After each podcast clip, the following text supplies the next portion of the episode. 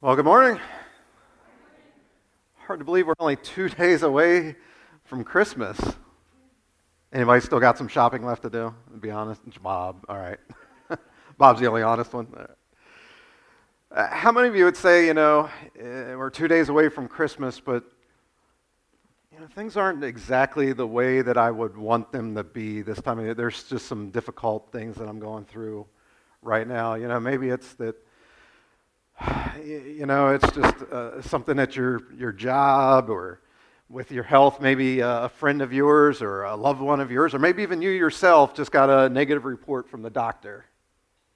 And it's, it's tough. It's making this time that's supposed to be that, the happiest and the, the, the, the merriest time of the year just feels a little bit heavy. Or, or maybe for you, it's a, a financial pressure of some sort. You know, this time of year, you start to hear Santa going, ho, ho, ho, and your heart says, bye, bye, bye. And your checking account's going, no, no, no, right? and so you're feeling that, that stress of, I've got to I've got to buy stuff. Or maybe this is your, your first Christmas since a loved one passed away. And you're feeling the weight of that, that there's going to be that extra place setting there at at the dinner table that isn't going to be filled. Or maybe the holidays remind you of your divorce that you went through and that, you know what, I'm only going to be able to spend a couple hours with my kid uh, at Christmas time. Maybe for you, it's just the business of the year. I mean, this time gets, it gets pretty stressful, doesn't it? There's presents to buy, there's presents to wrap, there's parties to attend, there's cookies to bake. There's just a lot of stuff. And so, again, instead of this time of year feeling like it's the, the, the merriest time, the, the happiest time, it becomes a very stressful time. It's chaotic, it's filled with anxiety. And that's why there's great, great hope in the last name that Isaiah the prophet gives of Jesus. If you haven't been with us here at Exponential for the last four weeks, what we've been doing is looking this amazing prophecy that Isaiah gives of Jesus 700 years even before Jesus was born. And in this prophecy, he actually gives four names of who Jesus will be. And it's not actual what his name will be, it's more of a, a description of what he's going to bring to the earth. And so let's look at this one more time. In Isaiah chapter 9, verse 6, Isaiah prophesies, and he says, For unto us a child is born to us a son is given, uh, is given, and the government will be on his shoulders. And let's do this together. He'll be called what? He'll be called the Wonderful Counselor. He'll be called the Mighty God. He'll be called the, uh, the Everlasting Father, and he'll be called the Prince of Peace. Today, my prayer is, and actually my prayer for not only today, but tomorrow as we gather together for Christmas Eve at 5:30, is that you would experience the Prince of Peace like you've never experienced him before. Now, as we go through the gospel accounts of the, the life of Jesus and the, and the birth of Jesus, the, the best account we get is from a guy by the name of Luke. Now, what you need to understand about Luke is he was a doctor, and he had at some point befriended this guy. He was a Roman guy by the name of Theophilus. And Theophilus had become a believer. He had heard the stories of Jesus. He had become a believer. But apparently, somewhere along the way, as he was encountering Luke, he's like, had some questions or some doubts about the whole story. Is this really true or not? And so Luke decides, you know what? I'm going to go back. I'm going to investigate it. I'm going to, like, talk to eyewitnesses. And so he, he talked to the disciples and possibly he even talked to Mary, the, the mother of Jesus, and, and just, hey, just one more time, could you tell me right from, from your mouth what, what happened? What was his life all about? And then he writes this letter to his friend Theophilus to tell him what it was all about. Now, never in Luke's wildest imagination could he have imagined that we would still be talking about this letter that he was writing to his friend here 2,000 years later. Never could he have imagined that one day his letter would be bound together with 27 other letters of eyewitnesses that we would now call the New Testament. He couldn't have imagined that this letter he was going to write to his friend would one day be considered holy scripture. Today we call it the Gospel of Luke. It's one of four accounts of the life of Jesus Matthew, Mark, Luke, and then John. So this is an eyewitness account. Again, he, he's, he's investigating all this. In fact, he talks about it right from the very beginning. Look at Luke chapter 1, verses 1 through 4. Many have attempted to write about what had taken place among us. They received their information from those who had been eyewitnesses and servants of God's word from the beginning, and then they passed it on to us.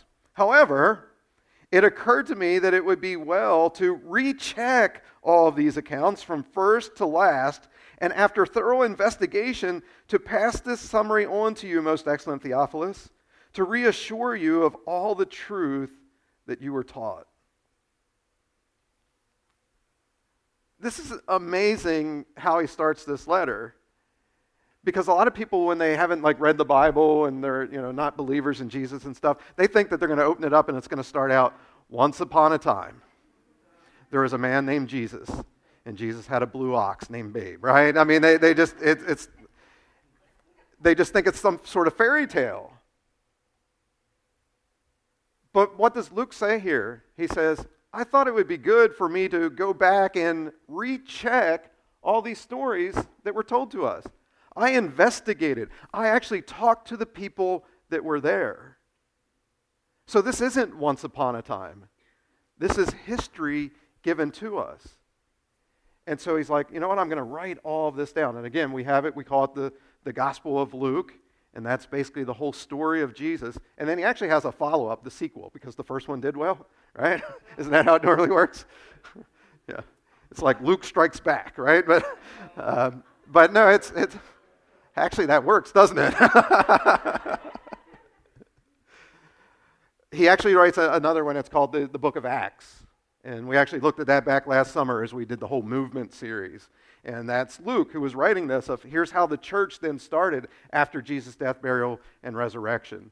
And he talks about the stories of Paul. And then Luke actually becomes a part of the story partway through the book of Acts as he starts to travel along with Paul. But again, I want you to see that this is all eyewitness accounts. This is not just once upon a time in a land far away. This is true, true stuff here. And Luke gives us the best account of the birth of Jesus. And I don't want to cover all of it today, but I just I do want to give you just a little bit of it here. It's the, the angels, they, they come to the shepherds and present this good news uh, to the shepherds, announcing the arrival of this baby. In Luke chapter 2, verses 10 to 14, Luke writes this That night there were shepherds staying in the fields nearby, guarding their flocks of sheep. And suddenly an angel of the Lord appeared among them, and the radiance of the Lord's glory surrounded them. And they were terrified. But the angel reassured them, Do not what? Do not? Do not be afraid, he said. I bring you good news that will bring great joy to all the people. The Savior, yes, the Messiah, the Lord, has been born today in Bethlehem, the city of David. And you will recognize him by this sign.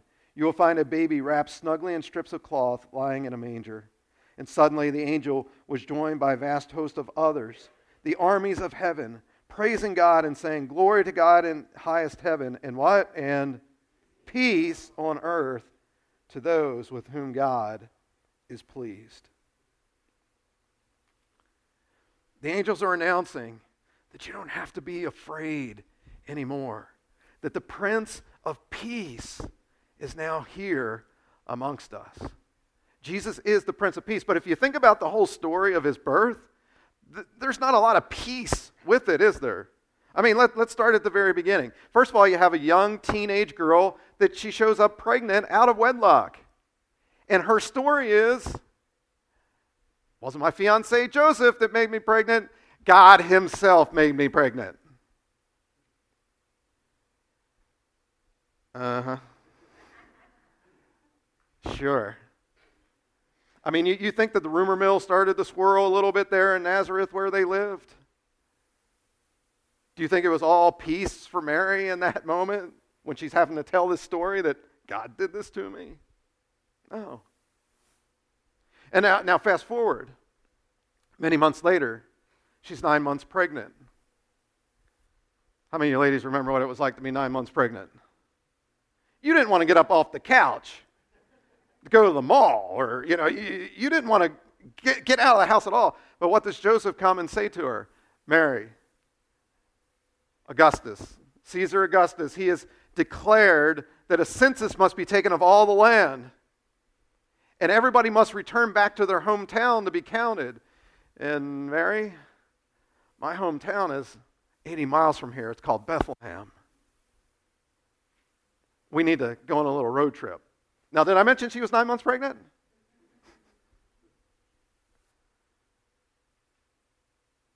Do you think that there was much peace in the midst of that conversation that they had with one another?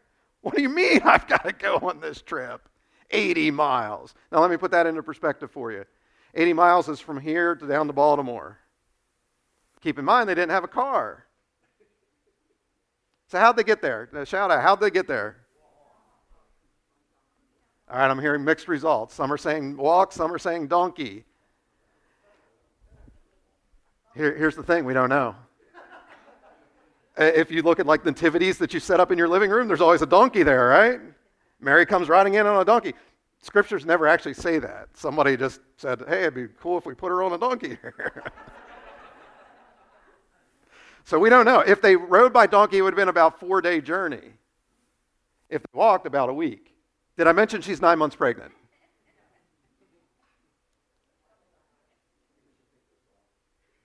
Pretty stressful, isn't it? I don't see a lot of peace in the midst of this. Then they get there. Joseph's like, uh, babe, bad news. The, the Bethlehem Inn here, there's no rooms. And I checked at the courtyard by Herod, there's no rooms there either. And, and thankfully, the Motel 666, it, it was already full. You know, they, they, couldn't, they couldn't stay at that one, right? But he's like, I checked at all these places. There's, there's just no room for us. Sounds stressful, doesn't it? Not a lot of peace in that. And so, what does he say? I found a room. Where did he find the room?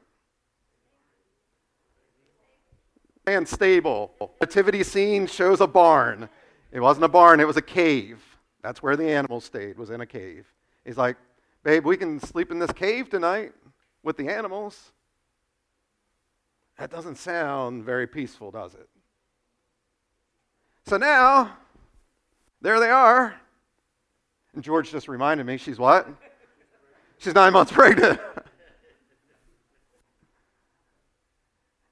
And she's like, I don't feel very good. Oh no, my water just broke. We're going to have to give birth to this baby right here amongst all the filth of the animals. Doesn't sound very peaceful, does it? Then all of a sudden, the Prince of Peace is born Jesus. And then they all lived happily ever after, right? No. Because what happens right after that? King Herod hears that there's a, a, new king on the scene. He feels threatened by Jesus, but he doesn't know exactly who Jesus is or where he's at, so he orders the execution of all the boys two years old and younger there in the land. All the kids be killed, these little boys. It's like, I'm not taking any chances, just kill them all. That doesn't sound very peaceful. And then again, fast forward to today, 2,000 years later. There's a lot of financial stress this time of year, there's a lot of relational stress this time of year. You, you start to wonder if Jesus is the Prince of Peace, why don't we feel much peace? Did Jesus fail? The answer to that, of course, is no. Course, he didn't fail. But what we need to understand is that our definition of the word peace is different than the type of peace that Jesus promises to bring us. A lot of times when we think of peace, we, we think of an emotion that I, I feel peace, I feel calm. And that's a part of it. But peace is so much more than that. In fact, let, let's look at it together. The, the two Hebrew words that are translated as Prince of Peace are Sar Shalom. That's sort of fun to say. Say it, say it with me. Sar Shalom. Sar, shalom. yeah, Sar Shalom. Let, us look at what each one of those means. Sar is this S A R, Sar. the captain, the Lord, the chief, the general, the one who is in charge.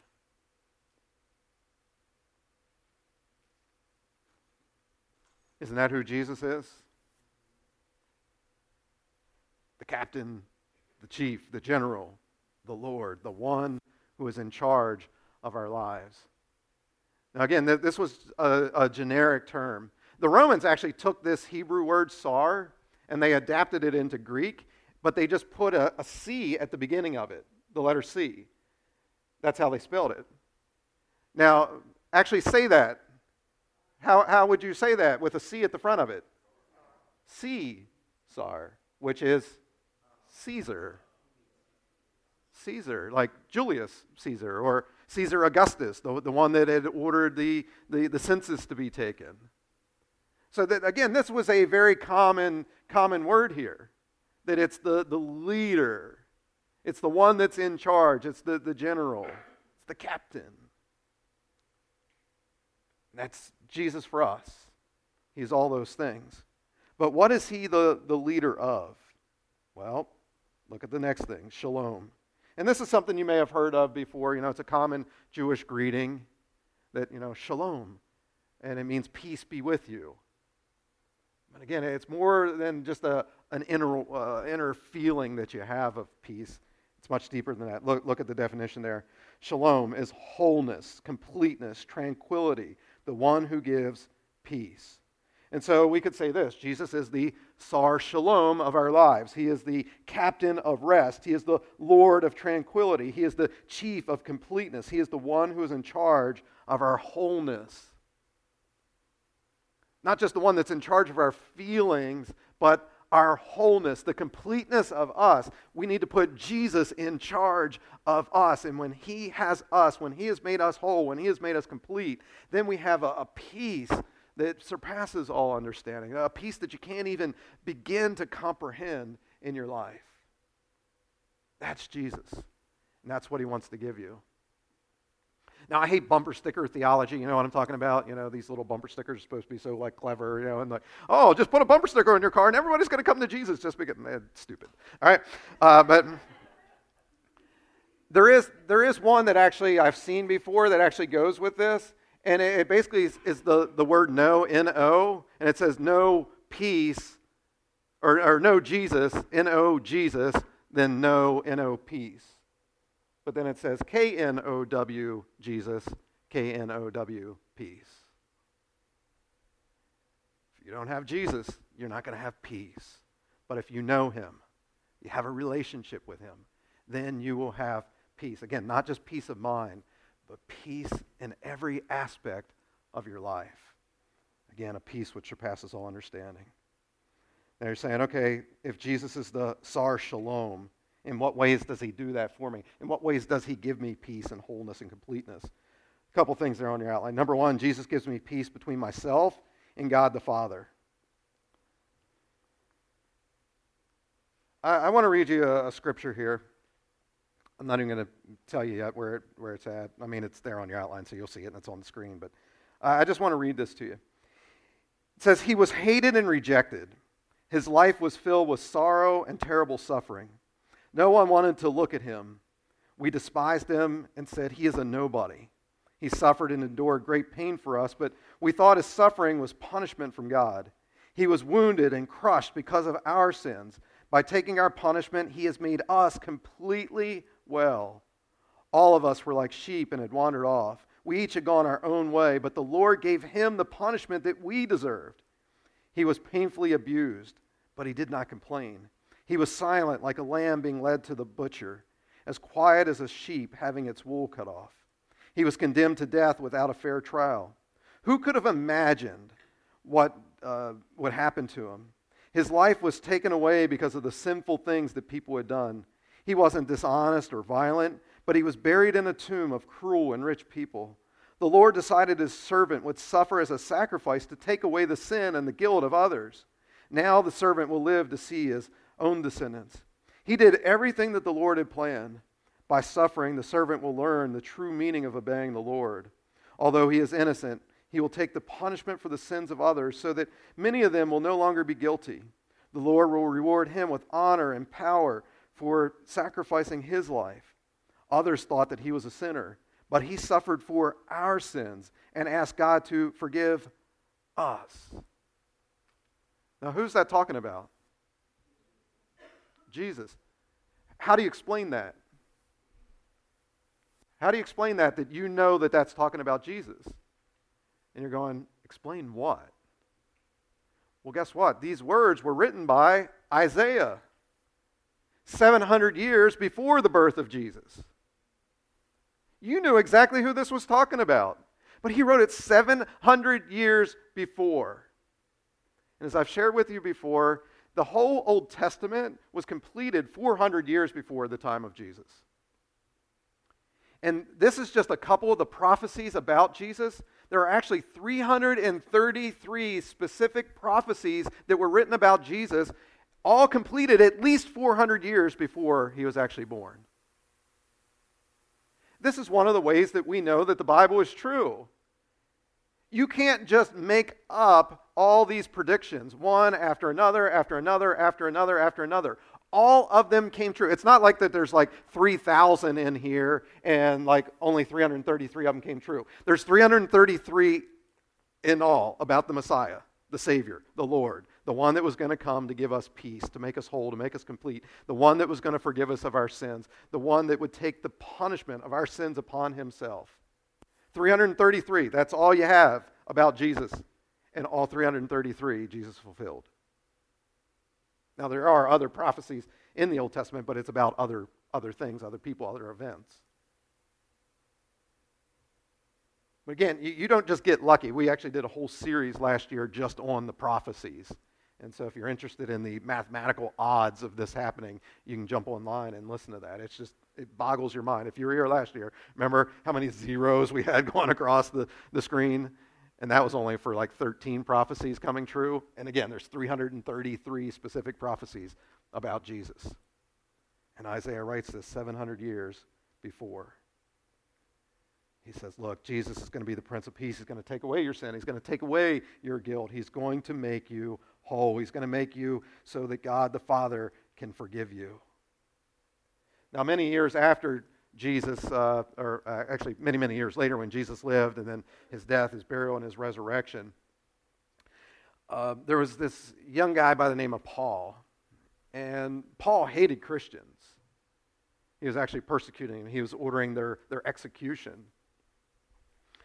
And we, we've talked about him before. His actual name at that time was Saul. And Saul actually has an encounter with the resurrected Jesus. This guy that he said, there's no way this guy came back to life, right? And you're blaspheming, you know, everything that we ever learned in our Jewish scriptures, you're blaspheming that. But now he meets Jesus and he's like, oh, you are alive. And it changes his life because not only does Jesus forgive him, but it gives, he gives Saul and then Paul a brand new life. And Paul gets so excited about this good news that my life has been changed. I got to share this with as many other people as I possibly can. And so Paul starts traveling all over the then known world. He's starting new churches and he's leading people to Jesus. And Paul himself, he writes a lot of the letters that end up in what we call the New Testament of the Bible. And he was encouraging different churches that he had started. And one of those churches was in the city of Ephesus.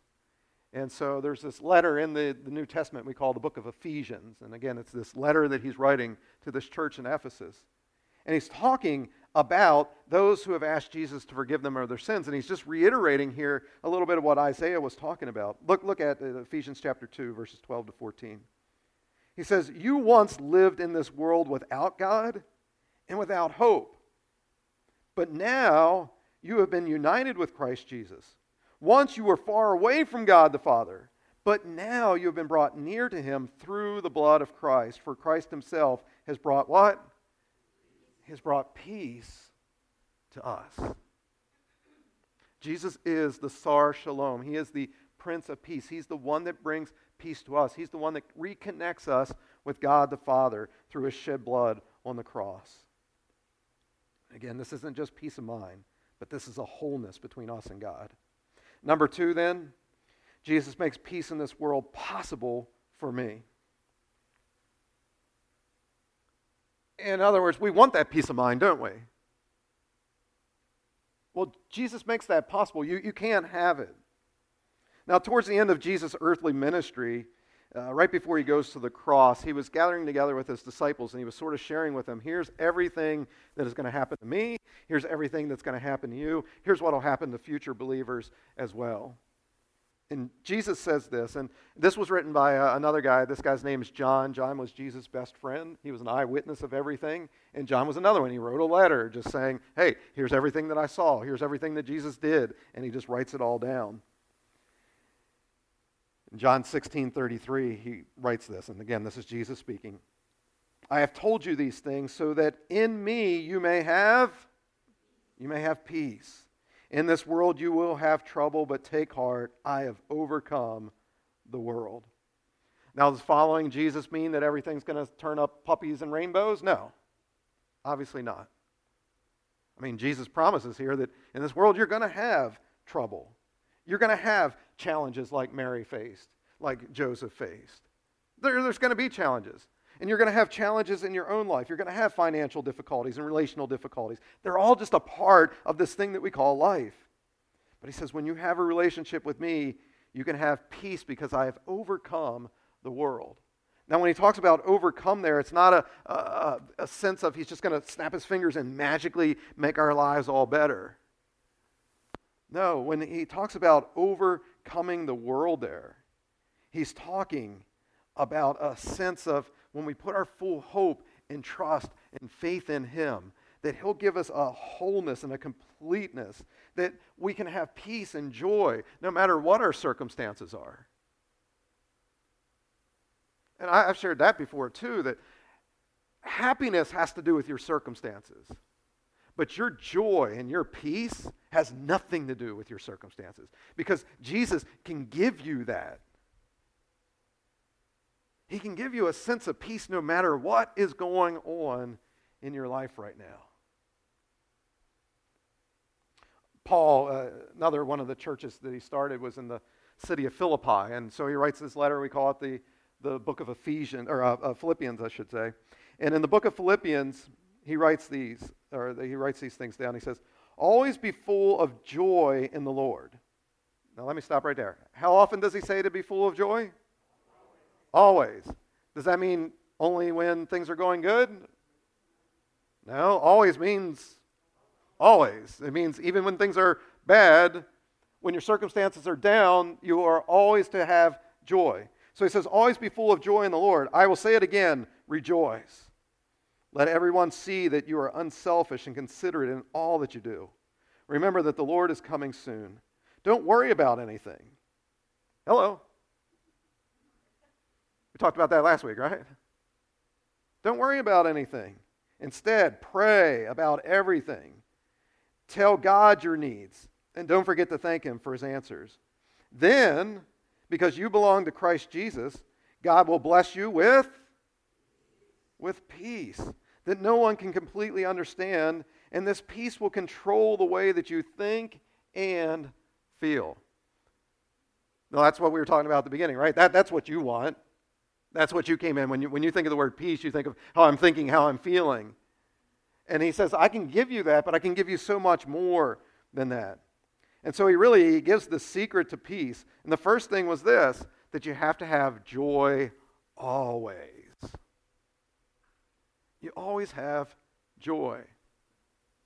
You always have that positive mental attitude that God, I don't understand why you're allowing this right now, but you do. And obviously, there must be something greater that you have planned for my life.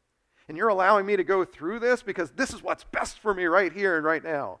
Because maybe by me going through this, somebody else is going to come into relationship with you. Or by me going through this, I'm going to break hold of a sin that, that has been holding me tight for many, many years. Or by me going through this, it's going to be an inspiration to many, many others that they too can go through it. You never know why He is allowing those tough times to come, but take joy in it. Thank you, Jesus, for this. I, I may have shared this with you before. I'm not sure if I did, but uh, many, many years ago, before I was a pastor, I was a professional entertainer. And I was uh, actually, one corporation had hired me for a lot of gigs, and I had actually put my, all my eggs sort of in that basket. And basically, one day they, they called, the corporate office called, and they said, You're no longer needed. They fired me over the answering machine. And I remember I had only been a Christian for a couple years at that point, but I remember in that moment dropping to my knees and just praising God. It's like, cool. Thank you, Jesus. I don't understand this, but thank you. And it was in that moment that I realized, wow, this isn't the old Gilbert. Because the old Gilbert had no peace in his life. And I know I've shared with you before that the old Gilbert like would get like majorly sick before like tests and stuff that like the one year for college that I had to like skip out on a, a, final exam because I was there for the final exam and I started puking all over because I was just so nervous. That was the old Gilbert, full of worry and anxiety. And now all of a sudden, here was them telling me, you're fired. And again, with, with my business, it was like 80% of all our income was coming through that one particular account. I'm like, cool, you've got something better for us. And guess what? He did. That's when we started a second business. And that's the one that really took off and made that one look like nothing. And you know, recently, I'll just be honest with you right now, as a, as a church, we're struggling financially. And to the point that, like, I'm not cashing paychecks, right? But uh, some of the, the people I've shared this with, leadership and stuff, they can tell you, I've been going, I don't understand it, but I'm not worried about it. I'm not losing any sleep. I told them, if I start losing sleep, then I'll, I'll let you guys know. but I don't know why God's allowing this right now but he does. And, I've shared this uh, with some other people. I'm like, we're actually at the best place we've been as a church in our eight years. Not financially, but who you guys are and the, and the hunger that you have and, the, and the, the, the, spiritual growth that we're seeing and this whole thing that we've been talking about, the, you know, getting back to what is real discipleship. And that it's the disciples who make disciples who make disciples who make disciples. Well, guess what? That, that's sort of the, the, the crock pot method right? That's going to be a little slower. But I'm cool with that. I don't understand, you know, why God's allowing it and how He's going to bring us through it, but He is. It'll happen. See, that, that's the type of peace that you can have. That you don't have to worry about all the stuff and all the circumstances. He wants to give you this, this, this peace. But again, it starts with that, that positive mental attitude of rejoicing always, no matter what. Number two, then, Paul says, look, you need to be unselfish. You got to be unselfish.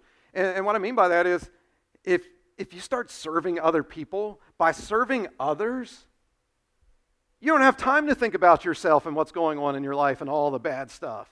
You're, you're serving. And there's a sense of joy that comes from that. And there's this, this sense of, you know what? Yeah, my problems are bad, but many times the people that you're serving, you're, you're able to look at it and go, wow, they actually have it worse. And so, again, it gives you just this new perspective in your life.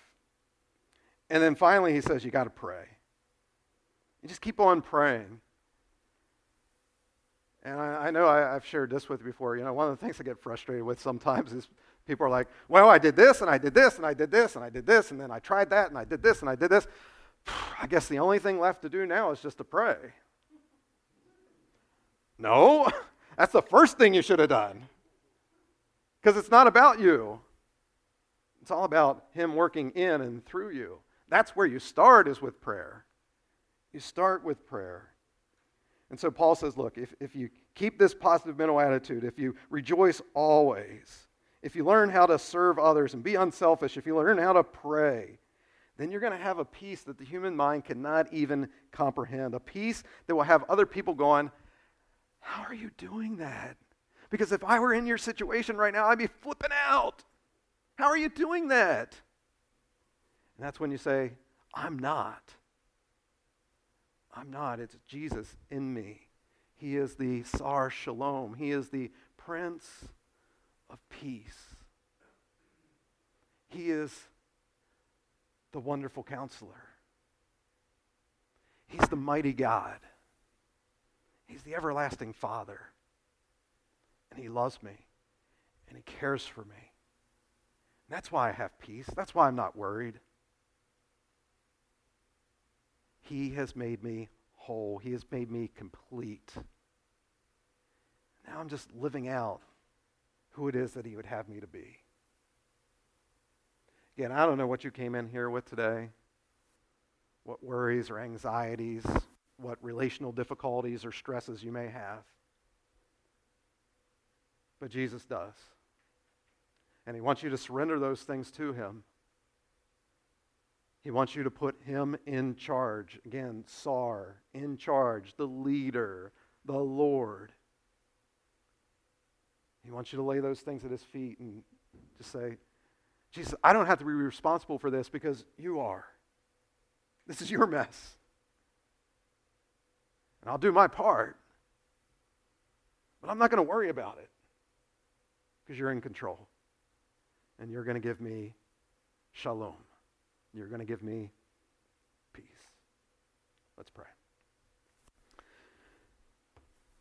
Father, we do thank you for this day and for this opportunity we've had to gather together here as we uh, only two days away from celebrating your birth. And just this opportunity to once again look at your word and to realize that yes, it was it was written by men, but yet at the same time it was definitely inspired by you. Because how, how could a man possibly make that many right guesses like Isaiah and others in the Old Testament that talked about your coming? And then you inspired Luke of who he needed to go to, these eyewitnesses to interview and, and talk to them. And you had him write all everything down then. And here we are 2,000 years later, and we're, we're still living by those words and the, the words of the other eyewitnesses. People like Peter and, and Paul and John and James, and Matthew and Mark, John. I mean, just amazing accounts of your birth, your life, your death, your resurrection, and your plan for us 2,000 years later. And so, Lord, I, pray that all of us here today, we would surrender our lives to you fully. That we wouldn't make you the, the leader, the captain, the general of our lives for like 90% of our lives, and then there's that 10% that we still hold on to. No, you want all of us. If you're going to make us completely whole, then you need every single part of us. Every decision that we make, every word that we say, every action that we take, every dollar that we spend, every second that, that we go and do something. God, you want it all. Because you have a better plan for us than we even have for ourselves. So help us to surrender whatever it is we need to this morning. And whatever anxieties and, and cares that we have, you, you said that we can cast all those cares on you because you do care so much for us. As we looked at these words from Paul, that if we'll, we'll pray, then you'll give us a peace which will, will surpass all of our human comprehension and understanding. Lord, that's what we need.